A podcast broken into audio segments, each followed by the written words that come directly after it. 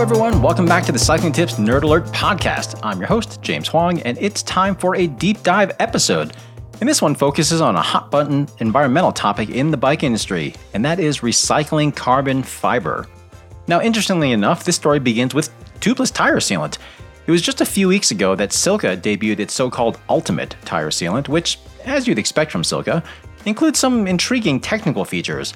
One of those is the inclusion of this stuff called pyrolyzed carbon fiber to help the latex solution plug holes.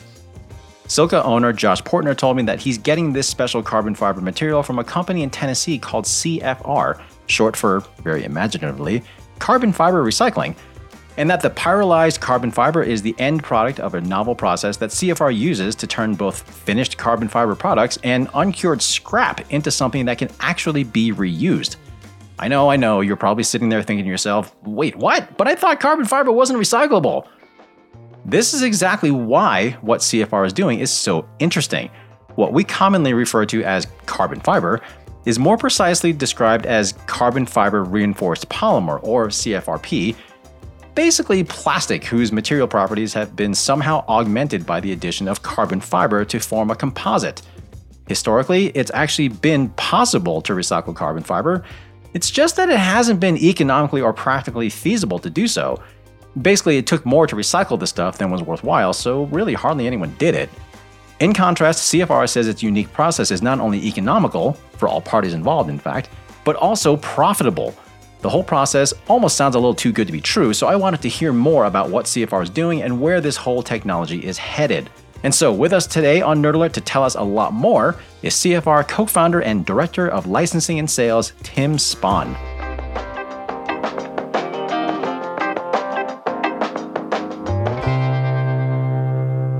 Tim, thanks so much for being on the Nerd Alert podcast today. I appreciate you making the time all the way from Tennessee. No problem at all. I appreciate you asking me to come out and talk to you. Yeah, off off uh, just just before we started recording, we were just sharing Long Island stories started talking to Tim, and right away I could tell where you were from because I think I think yeah. it takes one to know one, right? Yeah, I get it all the time. It's uh, you know when I when I get angry, my uh, my friends tell me I sound like uh, Tony Soprano. So oh man, yeah. Well, we'll we'll try not to keep you out. We'll try not to make you angry on this one. I don't, I don't think I don't think I'm going to say anything to make you angry anyway. Let's put that. I don't way. think so. This is this is a subject I love, so I'm good. I'm happy. Cool, cool. All right. Well, we're we're talking about uh, recycling carbon fiber. You are the director of licensing and sales of Carbon Fiber Recycling. That's the actual name of the company. We'll just call it CFR for short. Um, brilliant Google SEO name, by the way. Very thank well you. Done. Thank you very much. Give myself a high five for that one. There you go. um, so the topic of carbon fiber recycling is definitely a pretty pretty hot one, especially in light of uh, all this attention on sustainability and everything. And certainly in the cycling industry, there's a lot of carbon fiber being used. Um, do you have any sense as to how big a problem this is in general, not just in the bike industry. Like how much carbon fiber is used? Well, it it, it fluctuates back and forth. So certain industries are much better at controlling their waste because they have um, higher tolerances than they have. Uh, so so like the uh, aerospace industry. The aerospace industry, when they have um, pre-preg rolls and they have things that make the inside of the airplane, that has to be at a specific you know, uh, expiration date, specific temperature. It's got to be housed a certain way because I'll tell you right now, the last thing you want to do is go 500 miles in the air, uh, 500 miles per hour up in the air on something that's expired or right about to go bad. So they have very big dates on that. The sporting industry has uh, much higher to- uh, higher tolerances for what they can use, so their waste is much lower. So, for instance, in the uh, aerospace industry, basically you can uh, hit almost a one to one ratio. For every one plane they build, they could have one plane worth of waste. Dear God. It's it's huge. Now, don't get me wrong. You're going to hear all different types of statistics and things along those lines, and nobody is going to stand up and go, "Yes, I wasted this much material this year." So you really have to just you know look at it and see what happens. Now, there are companies that have much better you know um, streamline of their waste products. In the bike industry, uh, you're probably looking at about a, a 10% to, to 15% waste ratio. Okay. In, in the market there as well. You know, it's just because their their pieces are easier to make. So when you think of like how the pieces are made, there's there's not as much waste as there would be in a in an aerospace industry. Gotcha. And and I guess to be clear, um, we're we're not just talking about waste material in the in the production process that you're dealing with, right? Because because you, you're you're recycling finished product that is just sort of at the end of his life cycle, right? The cool part about this is we can recycle everything across the board. So we can recycle your airplane, So um, we'll just take an airplane. And I'm gonna I'll go through the steps of that if you don't mind me uh, taking a second. Yeah, sure. Of course. Take a take a wing of an airplane. The wing has aluminum. It has copper that goes through it to deflect the lightning strikes. Then it has carbon fiber on the inside of it, and then it has resin that holds everything together. So our process, we have a shredder that could uh, take a Jeep Grand Cherokee and chop that thing up in about 10 minutes, which don't get me wrong, we, we have a, another business on here, which we've, we've definitely experimented with that, and it was a lot of fun. So, but we could take that wing and we send it through our system, and our system will separate out the aluminum, will separate out the copper, and it'll take those and it will recycle those, so that those, that gets sent back into the scrap industry. Then we have the resin and we have the carbon fiber. When the resin goes through our system, we use a, a, a method called pyrolysis, which is heating in the absence of oxygen. So we send that through our system, and what we developed is a way to capture everything. So the the resins, the glues, that all comes off as uh, as the carbon fiber goes through, and we capture that, and we actually use that back as fuel for our system and our facility. So we can run our facility completely off the fuel from your garbage. Now we actually have a uh, Pratt and Whitney jet engine that we start up with uh, with people's garbage. We can start it up right there on your site. Is that engine like just to have for fun? Like, why, why do you have? Yeah, yeah. I we like we like to have fun in this company. My partner, um, I call him uh, Emmett Brown from Back to the Future. you know, uh, his name is his name is Doug Griffin. The guy's the guy's a genius.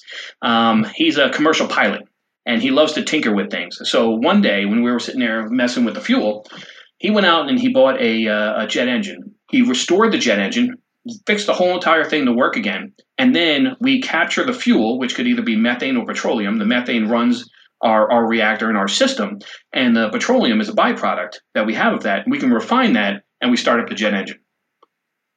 Yeah, he uh, his mind thinks on a different level. It's it's it's it's a lot of fun to watch. Oh man. He also he also turned a, a, mini jet engine into a leaf blower. The yard was clean in like two seconds. oh, I, I, oh, I, I, feel, I feel like we always need to do another podcast on on this stuff. Um, yeah, yeah, he's he's he's uh, an interesting character. Interesting. So. Well, okay, so so just to just to recap, um, so so your your system that you use to to process the the carbon fiber, you said you can basically just process just about anything carbon fiber, whether it's cured or uncured. It, it doesn't make a difference if it's thermoset, thermoplastic. It doesn't matter what the carbon fiber is in. We cracked the code on how to extract the resin and return a short chopped fiber in, back into the industry.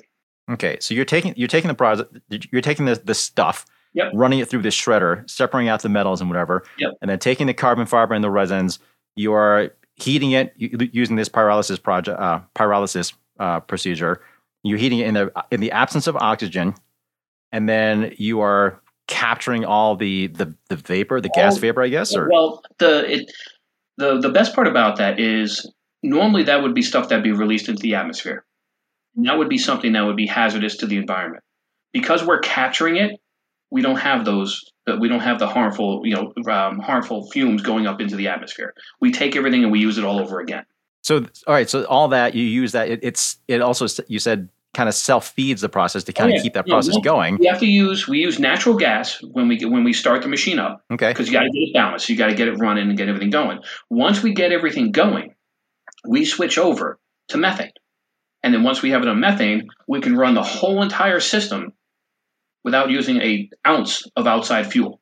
So we're we're recycling the carbon fiber, we're recycling the aluminums, the metals, the cardboard tubes, the paper inside, the plastics, everything. All of that stuff gets separated and recycled.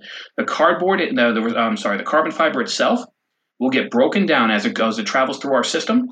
As it goes through that system, it will turn into methane and petroleum. The resins will turn into to one or the other, and that gets used in our system to make our system completely sustainable, and uh, and we can basically run completely off the grid. You'll have to excuse me if you, if if this comes across as being almost kind of too good to be true, right? Well, you're more than welcome to come check it out. It's a lot of fun. it, you know, it, it, only, it, only, took us 12 years to get here, so you know it was an overnight success. You know, right, right, right. but um, so, what, what happens is plastics have uh, have energy in them, and when you're able to capture that energy, and then these are all patents that we have on this machine, we actually are able to take that energy and revert it back into the system. So that's how that works. Hmm. So, so what are the end products that you that you end up with? You said you have uh, like a short chopped carbon fiber.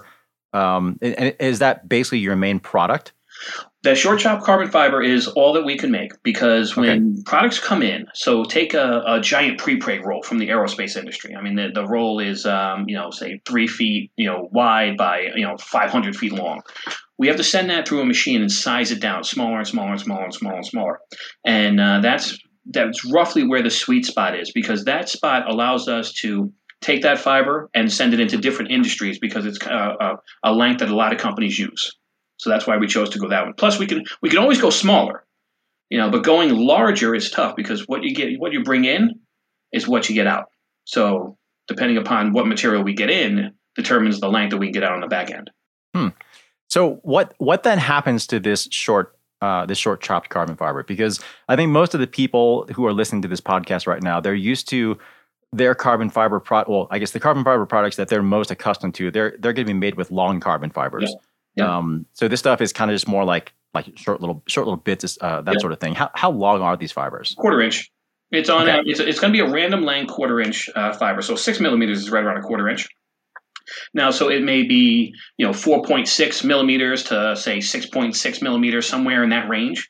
Um, just because that's the, the way that we're not getting anything in that is in perfect, complete straight line where we can chop it exactly the sizes that it should be. So we cut it, and that is going to be a, a range of where it falls into. Which, Okay. when you think about the usage of it, um, when you build a road, you know, you look at a road, they put down big rocks first, right? They put down the first layer of big rocks, then they put down the next layer of medium sized rocks, then they put down the next layer of small rocks, and they compress them all together. And they fit perfectly together and they make a good solid road base to pour the asphalt on top of. Think of it the same way. If you have a, a 4.6 millimeters, a 6 millimeters, a 5.7 millimeters, and they all intertwine together, it actually makes it stronger than if it was all just completely perfectly straight. Hmm. Interesting. All right. So then, so then, I, guess who are your biggest customers for this sort of stuff? Who's who's buying short recycled chopped carbon fiber? The scary part here is everything is sold out of our Tennessee facility for the next 10 years. So yeah, that's I had the same face too when uh, when I was able to put that all together. The compounding world, so the people that make different things, make the small little widgets for automotive parts and things along those lines, they're buying our material, and then also the concrete industry. So the concrete industry is is fascinating on uh, on what we've been able to achieve. So. Um, First off, uh, you know, you, we were just talking about Long Island, New York, so uh, so we'll get into uh, JFK, okay? So or LaGuardia. We'll, we'll stick with Long Island. We'll stick with LaGuardia. So LaGuardia, in the wintertime, they they plow their runways with all the de-icing and the snow and all the nastiness on it. And they push it right into the Hudson every single time. Boom, right into the Hudson, over and over. And Oh, over that's awful. Yeah, don't ever eat a fish out of the Hudson. So I wasn't going to anyway. Believe me. so and and what we were able to do is we were able to take our carbon fiber put it into the concrete which makes it stronger and then also electrify it so it heats up.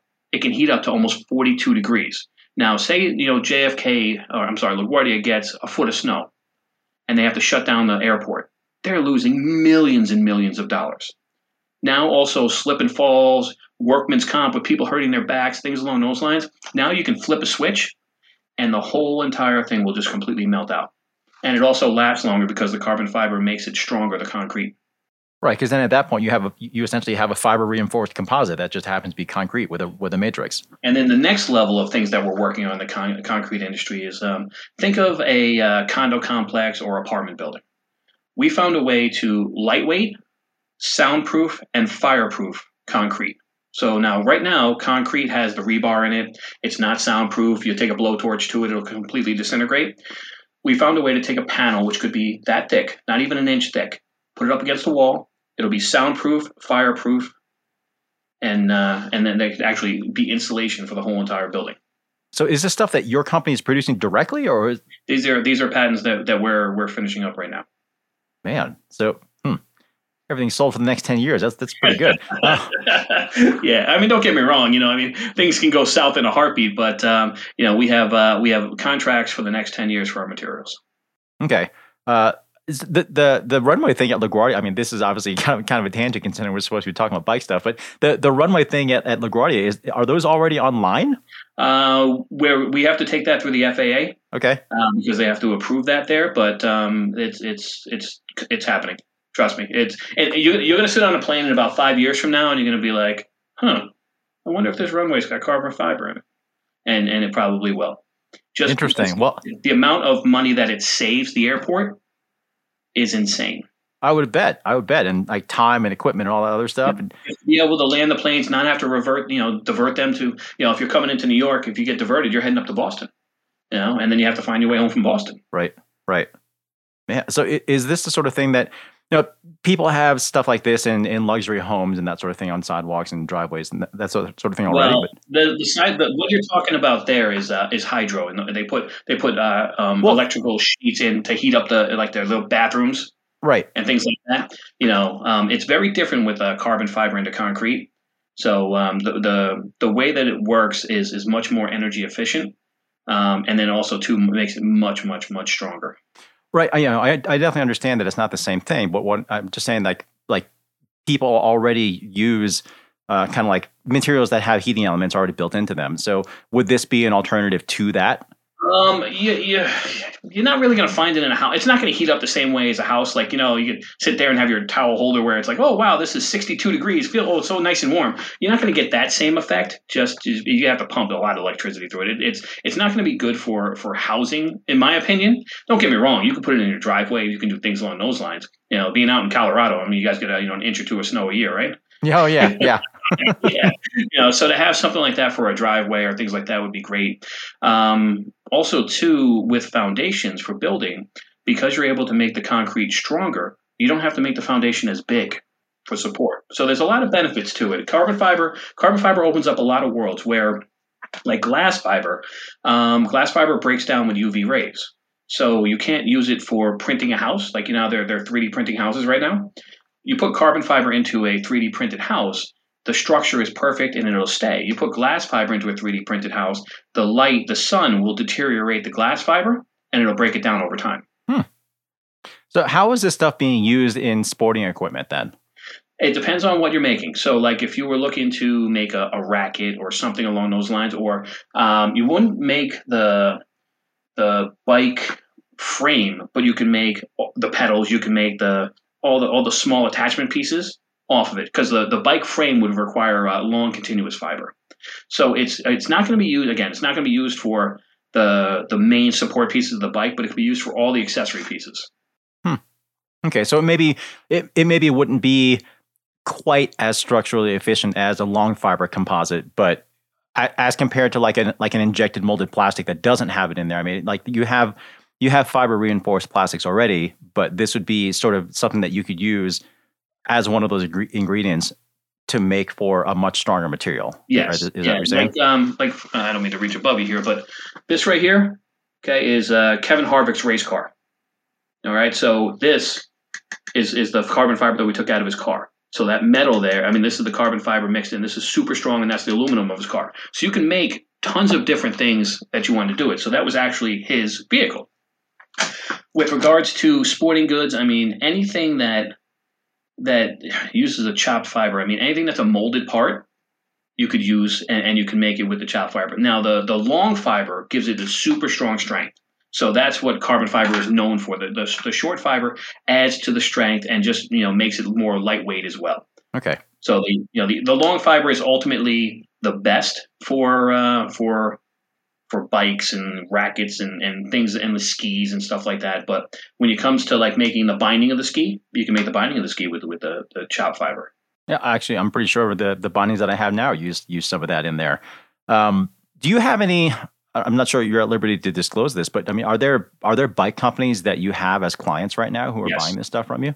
Now, buying it, no, um, but recycling with us, yes. Well, we do have okay. we do have one we, we have okay so let me take that back. We have companies that are recycling with us. Now uh, we don't allow glass fiber into the facility. Glass fiber and carbon fiber have a very similar density. So when we try to separate them they don't separate out. So if i'm trying to take this fiber and i have to sell it to say ford motor company to make the explorer dashboard if it has glass fiber in it it's contaminated they can't use it. So we have to be very careful. Certain bike companies that we work with um, have no um, carbon, no glass fiber in their carbon fiber frames. Some do, some don't. So we work with some of those people there, and then we have uh, a couple of companies that have taken our product and and done you know different things for the bike industry. Uh, Silica makes a uh, a foam that goes inside that has recycled carbon fiber in it that stops the that when a tire has a hole puncture, it cure it fixes the tire in two seconds. Boom, done. Yeah, we, we, were, we were just talking about that. Yep. That, yeah, well, that's, that's, how we that's what we that's how we got here. Yeah, that's an absolutely incredible product, and, and that's just one of the uses for it. Thinking outside the box because of the cost savings of using a recycled product against a virgin product. You're allowed to put it in things that you normally wouldn't. So that solution there, you know, is so much better because they're using carbon fiber because the price allows it to go into that market what kind of cost savings are we talking about here? Like if someone were to have to buy the virgin stuff versus getting the recycled stuff from you, like how much would they save? I can't give you exact numbers on on everything, but I can give you percentages. Um, sure. Well, okay, so virgin carbon fiber uh, runs anywhere if you're buying it on the spot market, and I'm talking like you're buying it uh, somebody who's like trying to dump it out and get rid of it. You could be anywhere from fifteen to twenty dollars a pound. So we are going to be roughly, I would say, one eighth that price. Oh, so it's a big difference. Huge. Yep. And also, too, you're giving it a second life. So, you know, a lot of companies out there are being really pushed for what's their sustainability pro you know what's the sustainability what's their what's their goal to uh, to the environment and uh, this allows a lot of companies to either a use a recycled product or b just recycle because you, we're not asking you to buy your product back you know, so you can recycle with us all day long and get rid of your waste because honestly, you don't want a recycled carbon fiber on the outside shell of an airplane. No, you don't want that. It's okay in your seat, but it's not okay in the in the outside of the airplane. So the aerospace industry can't use it like that. So we don't have any requirements for them to for people to buy it back because we have other outlets for it to go. Okay. Um, so you said you you have you have bike companies that are, uh, I guess, scrap suppliers to you, uh, not necessarily customers. Um, how does that whole process work? And actually, I mean, are are you able to talk about who who these customers are? Can can you talk about that? Not, no, but I can I can guarantee you, and I don't even know what bike you have sitting at your house, but I can almost guarantee you that that we recycle your bike. Interesting. So, yeah. so there. So you're saying there are quite a few that are using your services now already. Yeah. Well, the, the, what I love about the bike industry is they're forward thinking, and also too, they're environmental thinking. So they want to do the right thing. So they've they've gone out of their way to do the right thing, which is which is great. You know, so they, they've it's it's been a we have a good relationship with the biking world. Okay, so just like a a truck shows up or a shipping container or shows up or something that has a bunch of stuff in it or how's it work pretty close so the way everything works is uh, you know of course they would contact me and i'd ask them to send me a sample you know, so I get a small sample of what they're looking to recycle.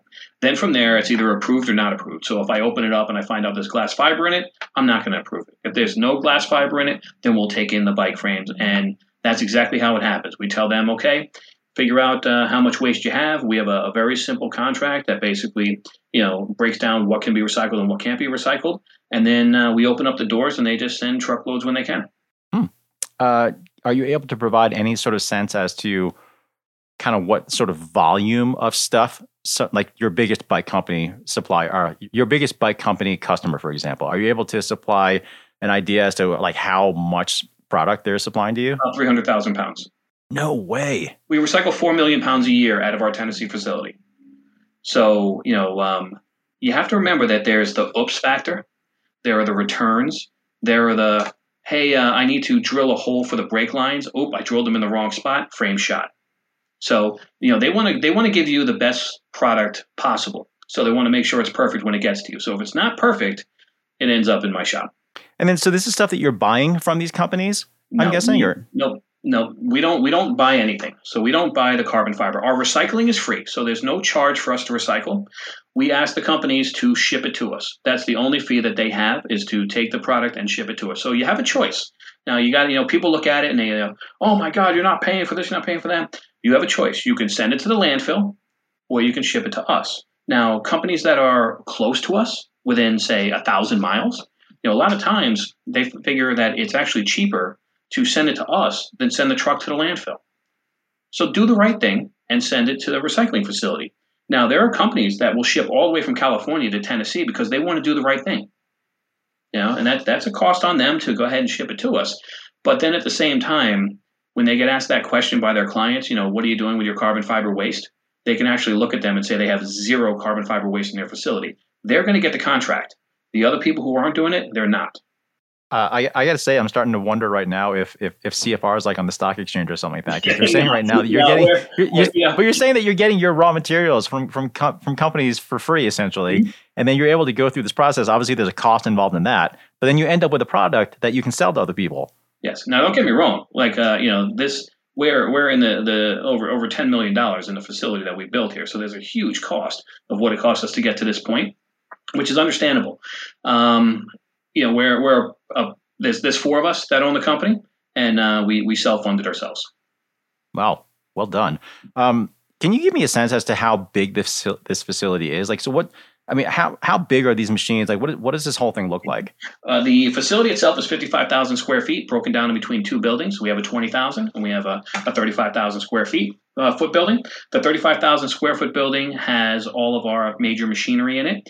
Uh, that machinery probably takes up I'd say 10 to 12,000 square feet. And then our thermal desorption unit is on the other on the outside of the building. So it's completely on the outside.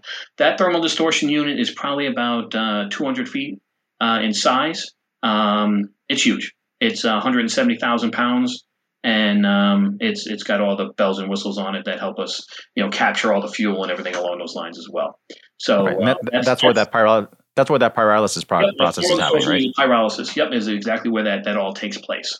So we okay. go in the building, out of the building, and then we have, um, you know, different. You know, in the twenty thousand square foot building, we have a, a line set up there for uh, for milling and things along those lines, and that's uh, you know that's in, in that building itself, and that also helps us uh, with extra storage in case we have a lot of trucks come in at one time. So yeah. Uh, so it sounds like this process is quite scalable, then, right? Uh, we can we can scale it up any way we want.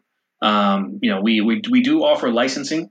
So uh, what we're going to do is we're going to take this facility. We don't want to own facilities all over the United States and all over the world. So what we want to do is we want to take this concept, license it out to someone who would be able to sit there and run it, and they would be able to put one in. Say they put one up in Michigan, the auto industry is going to you know eat it up like crazy. You put it up in in the the Everett Washington area. There's a you know a couple of aerospace companies up there, just one or two. Those guys would be able to to recycle there. You put it somewhere out in Arizona, you'll get all the California, Arizona area recycling as well. So there's a bunch of places that this could be put to uh, to recycle and and conquer the waste problem that we have. So comparatively speaking, it, it sounds like the bike industry is a pretty small customer. Well, you said the, you said there are no bike customers that are buying the chopped fiber from. They're not buying right? it at this moment. No, I mean don't get me wrong. Okay. Besides besides the the, the tire, um, mm-hmm. you know the, the the the tire fix. Right. Besides Silca. Um, yeah. Uh-huh. Besides Silca, that's that's really it. I you know I didn't really focus on the the bike industry for for sales. You know because um, we're we're tiny. Well, you know it, it's it's not because you're not tiny it's just we're just talking about humongous industry. You know, so it's not it's not like you know the bike industry is all tiny and small. Forget about it. But when you're talking about the aerospace industry and the automotive industry, the pressure vessel and the wind industry, those industries are massive.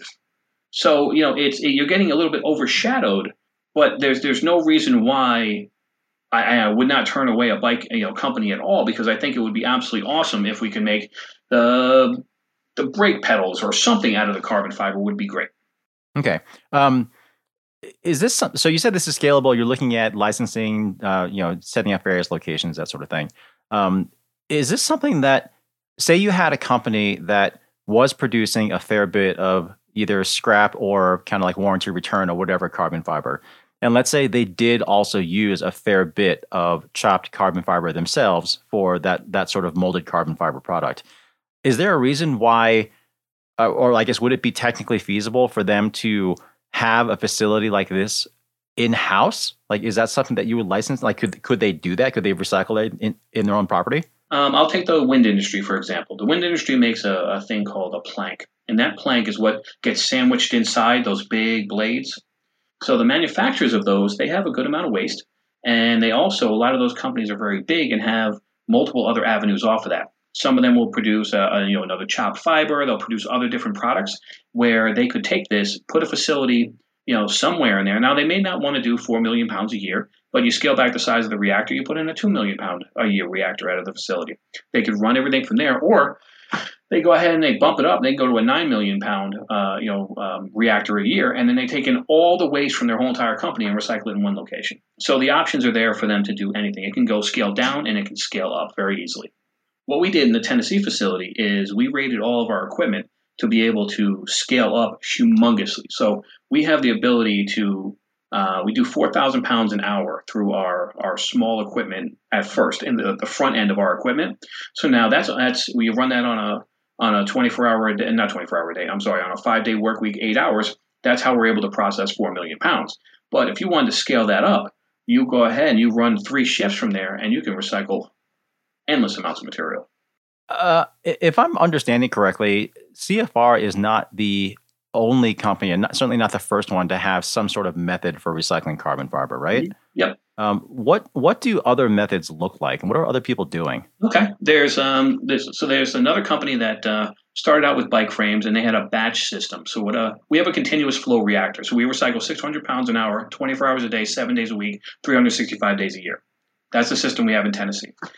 A batch reactor is basically you take a whole bunch of material and you put it into a giant oven, and you hit the button and you come back two days later and it's like, wow, look, it's clean. You know, so that that's a batch reactor. So there's a company that does something similar to that. Then there's a, a wet solvent process. A wet solvent process is when you take it and you put it into like an acid bath, and then it eats away the, the whatever resin or any kind of uh, sizing or anything that's on the material and returns it back to its raw carbon fiber form. So that's another another way to recycle carbon fiber as well. Okay, and I guess the, the the last method that you talked about, the solvent one, that sounds like it probably produces quite a bit of waste. Then, um, you know, they're they're making, what do you do with that solvent? There's, I don't know enough about it to speak clearly on it, but um, I know that there's ways to recycle that solvent. Um, I know that there are ways to clean it and use it again. Uh, they're coming with ways to be able to take the resin and try to use the resin again as well. So they're making great strides with that. Um, it's just it's it's not my wheelhouse. I, I only know I only know from just a couple guys in the industry that that do it. Um, you know how they you know yeah they're they're stuck with with contaminated resin. I'm trying. I'm fair enough. Fair enough. Um, so it, at least in the bike industry, most most of the carbon fiber products that are produced are produced overseas in Asia. You know, China, Taiwan. Uh, I I can't remember what other countries like you know Vietnam that sort of thing. I think. Um, do you have any? Well, it, it sounds like right now your only facility is in Tennessee, right? Currently, yes. So is this the sort of thing that you could potentially have over there? Because my understanding is most of the scrap that is produced over there is just thrown away. It's all thrown away. Uh, yes, we're um, we're working with a couple of people to put licensing in uh, France, Germany, and Taiwan as we speak. Well, things are things are going pretty well then. yeah, I'm, I'm, I'm a little busy, but it's uh it's it's a good thing. It's you know don't get me wrong, these things are going to take years and years and years to to come together. But um, this is the things that we're working on is to find a way to license this correctly with a good partners, you know, trustworthy partners that we're able to sit there and take our technology and just stop this because the material that's going into the landfill, this isn't like a banana peel. This isn't like a newspaper where eventually the weather's going to wear it down this stuff's going to be here for 5,000 years. It's it's not going to go away. That bike frame that you said, okay, this has a, a, nick in it, it's broken, it's done, you throw it into the landfill. Your great grandkids, grandkids are going to be the ones that are going to be fishing that out of the out of the landfill. And it'll look exactly the same still. Because it's not going to break down. It's just not. You know, I mean, that's that's the the beauty of carbon fiber. It lasts. Right, and also the downside, as it turns out. Yeah, there's good. Um, as far as your customers go, or sorry, as far as your sort of raw material suppliers go, um, you know, you're talking, you're you're dealing with bigger companies. Stuff is arriving in, in big shipments, that sort of thing. Um, a, a, lot of this stuff that ends up in landfills, however, are are end consumers that maybe have like one frame, two frames, whatever, some wheels, whatever. Um, do you have any sort of system, or do you envision that there might be some sort of system where you might be able to take contributions on like a onesie twosie basis, or is that just uh, is that just unfortunately not worthwhile? Well, it's it. There's good and bad with that. It also really depends on the on the actual individual. So it would depend on someone like yourself. You know, do you which way do you want this to go? Do you want it to go left or do you want it to go right? You know, we we, we deal with all different size companies. So we'll have companies that send us 500 pounds a year, which is fine. That's great. You know, and then we have companies that are uh, small, like uh, there'll be like groups of bike shops that get together and then they throw all their stuff into one bin and then they send it to us. So that's different ways to do it. Um, it. It's tough because I get approached all the time by someone who has a, like a, you know, I'll give you an example. You know, two weeks ago I had a, an email that came through and someone had a, a carbon fiber hood that they wanted to recycle. And the first words out of their mouth is, "I have a carbon fiber wood. How much is it worth?" And then I told them that, you know, I'm sorry, we do not purchase, you know, carbon fiber. If you choose to send it to us to recycle, you know, here's the address. Please send it to us. And then that was the last I've ever heard of that person. Right. You know, so right. it really it falls on the person themselves, you know, and what they and what they want to do and how they want to handle it. But we can't, you know, we can't go out and pay for shipping for every single company out there in the world or, or at all. Because if we pay for shipping, you think about how much material comes in. Uh, take a, a a box of pre-preg, you know, material. So you have the box. The box weighs say ten pounds. Then you have styrofoam on the inside. Then you have a 20 pound piece of cardboard core. You have maybe 40 pounds of carbon fiber inside that wrapped in paper. So if we paid, say, a dollar a pound for something like that, we wouldn't be here right now. Right, because you're paying a dollar per pound gross when what you really want is the dollar per pound net, which isn't Yeah, which, which isn't nearly as much. And that's going to, and then also, too, you got to remember when we take out all the resins. So if, if uh, most carbon fiber has a 60 40 mix, so 40% resin, 60% carbon fiber. So if it's 10 pounds, legitimately it's six pounds of carbon fiber. So we have to dig through all of that to get to a point to build a facility to be able to process it, to be able to send it back to be used again. Okay, so you're saying that it, it, it is feasible and it is something that you occasionally do, but it certainly is a lot. It, it certainly isn't nearly as cost effective on your end. Well, we don't. We'll, we'll never pay for shipping. Shipping. No, no, I, I understand, but but even still, like it's very different if someone shows up with like a whole shipping container versus scrap material versus if someone sends a box of like you know five frames or something. To be honest with you, if, if someone sent a box of five frames, I'd value that so much because that person actually stopped and said, "I want to do the right thing," and they sent us the frames. I think I th- that that would. I have no problem with that whatsoever because that is someone who is probably sitting there with his kid saying, "Hey, we have to recycle. This is what we need to do. This is how we make a better future." And put it in a box and send it to us. I, that that would make me so happy to see that because I know that we're heading in the right direction. So if someone really did want to do that, then then they could Yeah, send it to you. Like Absolutely. okay, and then I, and then I guess you'd still have to go through the whole process of kind of verifying what's in it to make sure there's Yeah. no glass fiber in it, and like doing all that, I right? mean, they, I would, uh, they would, they would be treated the exact same way as a, as a, a supplier of raw material on a large scale. We would go through the small little testing of it. I'd ask them a couple of questions and everything, and then if they sent it through, that'd be great. You know, because again, if if that happens a whole bunch of times across the United States and even anywhere, if that happens all over the place, and I'm very big on education, so if we literally start doing that and we get in the habit of doing that, and we teach our kids to do something like that, there's a better future for us. It wasn't that long ago when certainly there wasn't any recycling at all. Like none of us used to think about it. Um, and certainly much more recently, we've had things like you know plastic bag recycling, or like you know we have these. Um, I'm not sure what the wrappers are called, but like you know, like dog food bags and like goo packets and that sort of thing. Like the, the whole TerraCycle company. So we we now have a bunch of places where you can take those sorts of very specialized multi-layer wrappings and and drop them off somewhere, and then those get sent off. Um, is that this sort of setup where you might be able to? Is, is that something that you might be able to set up somewhere at, some point? Like, Um, is there like you might have that kind of program in place? You know, I- you know, it depends on how it all plays out. You know, this is uh, again facility number one, but um, you know, there could be in time hubs. You know, that could be put in place where all the material comes to this one hub or something along those lines, or or comes into certain you know locations. So I, I don't know. Um, I have no problem at all with somebody wanting to come down and drop off something that they had. You know, um, but uh, you know, I don't know how many people are in. Uh, Tazewell, Tennessee, rolling around with uh, carbon fiber in their backyard. yeah. So Right. But I mean, I guess looking at it, um, like thinking about if I had a scrap frame, I guess one thing to keep in mind is it's not like someone would have to take that whole frame and ship it intact. Like they could cut up in pieces and then you know fit it in like a you know large size UPS uh, you USPS can- box can- or something. listen, you could put it into a, a, a one foot, well, one foot cube box and send. You can cut it up into a million pieces. It doesn't matter because the moment we get it, we're sending You it through shred it a giant- anyway. we're sending it through a giant shredder anyway. So you know, keeping it in complete tact, you, don't need to do that. It, whatever, whatever makes it as easy as possible for you to recycle. My goal with this whole entire process is simplicity. I want to make it so easy that, like, um, take the aerospace industry. We'll use them again for an example. I want them to take all their stuff, throw it in a box. I don't want you to sort it. I don't want you to go through it. I don't want you to make, okay, the red label goes over here, the blue label's over here, the yellow label's over here. Put it all in one box, make it simple, put a piece of tape over it, write CFR on it, and boom, done. That's how simple we want this process to be. Because that's the only way people are going to recycle. Sure. You know, if it's if it's if it's a nuisance, they're not going to do it.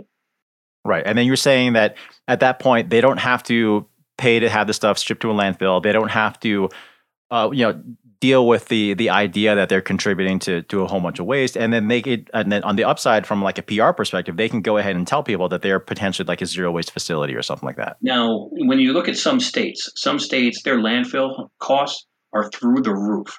You know, you take California for instance. You know, California landfill, if you want to send something to the landfill, especially carbon fiber, it is so expensive.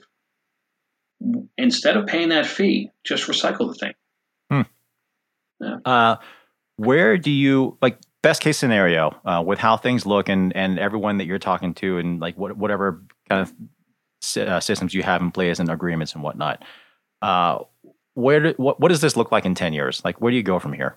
Um, I could probably say we'd probably have another five or so facilities up and running in the United States and uh, and probably one or two overseas. Um, probably recycling somewhere in the in the realm of of 20 to 30 million pounds a year. Wow. Yeah. And then the, the stuff that is the stuff that you're taking this that, that people are taking this chopped carbon fiber and molding into different products. I mean, there's no reason why you couldn't take that and shove it back in the shredder, right? We and one it goes back into the shredder. So now don't get me wrong, you can't make it longer. You know, so once right. it's cut, right. it's cut. But um, eventually you can go down to a milled product. You can go down to 200 microns if you wanted to, and you can sell a milled product, which is great for electronic paneling, uh, electrically conductive, all different types of material that is, is being used in milled fiber. So the carbon fiber that we produce uh, when we recycle it, it is 100% just raw carbon fiber. There's no sizing on it. There's no there's no glues. There's nothing holding it together. So it is just the raw form. That raw form is perfect for conducting electricity. Um, and I guess just as an example of that, I was just out at the the Sea Otter Classic out in Monterey. It's the big big annual trade show, and one of the companies that I was talking to is just a, this lighting company called Outbound Lighting. They make you know big like mountain bike and now road headlamps and that sort of thing. Um, and they're actually using a, a, a thermally conductive polymer for heat sinks, and I would imagine that that has some sort of you know chop or like I guess it, it um, probably has milled carbon fiber in it. Okay. Yep. Interesting. So good. Okay. Well, cool. I mean, uh, Tim, this is super exciting. Um, I, I, think I was, I think the first time I was really turned on to, to, to carbon fiber recycling or just really, really the idea of it was um, at this, I guess now defunct trade show or I guess a conference that was called Cyclotech. Okay. Um, I, I, can't even remember where it was now, but they had, they had only like one or two or three maybe at most. Um, and it, it, at the time it was just sort of like this kind of pie in the sky thing, but it sounds like you've really kind of made it work. So I'm we, um, pretty excited to see it. We took it from a lab. Now we we come from the garbage industry, so we come from the exact opposite side of your lab tech guy. Okay, I mean my degree is in corrections. I'm supposed to be a corrections officer. Okay? so how does this work? But we figured out how to take and move material through instead of moving it by the pound, we looked at it. How do we move it by the ton? And that's how we design the system to be able to move the material that fast and make it so that it's cost effective because it's great to recycle. But if I recycle a piece of carbon fiber and I recycle one pound and it costs $100 for that one pound, no one's going to buy it. Right. If I make it, if I make it, if I make it cheap enough so that people will experiment and maybe put it into your um, your your piece of your car, then all of a sudden there's value in it. So you have to make it at the right price. Got it. Well, I had to say, I certainly find value in just what you're doing in general. Uh, and like I said, I'm, super excited to hear about this whole thing and that, that, it's happening in general and that it's continuing to do well. Uh, and you know, I, I would love to see this just kind of be a, a, a, normal thing. And you know, who knows? You know, ten years from now, maybe there'll be like a, a, a recycling bin that says CFR on it or something in my local bike shop, and you know, dump my, my broken stuff in there. That would be awesome because um, every piece that we save from going into the landfill is just one less piece that's going to be coming out in time. So I'm all for it. Awesome. Sounds good, Tim. Well, uh, I'll check in with you in 10 years' time. We'll see where this goes. you got it, man. Listen, I, I greatly appreciate uh, you having me on today. Uh, this was a lot of fun. Cool. Thanks, Tim. All right, so what do we think? Does what CFR is doing still sound too good to be true? Well, maybe, but maybe not. I'm certainly hoping for the latter because, for as amazing a material as carbon fiber is in terms of its performance properties, it'd be really nice to close that life cycle loop. As it stands currently, there's almost 70,000 metric tons of carbon fiber that ends up in the landfill every year, and maybe, just maybe, it doesn't have to be that way. Well, that's all we've got for today's episode of Nerd Alert. Thanks for listening as always. If you enjoyed today's show and you've got a spare moment, please consider leaving us a rating or review on iTunes as it really does help us out. And it'd also be great if you told your buddies about Nerd Alert because we love having more nerds join in on the fun. And as always, if you have any questions or comments, please head over to cyclingtips.com and find the associated written article for this episode and type away, and we'll do our best to get back to you as soon as possible. Thanks again for listening, and we will see you next week.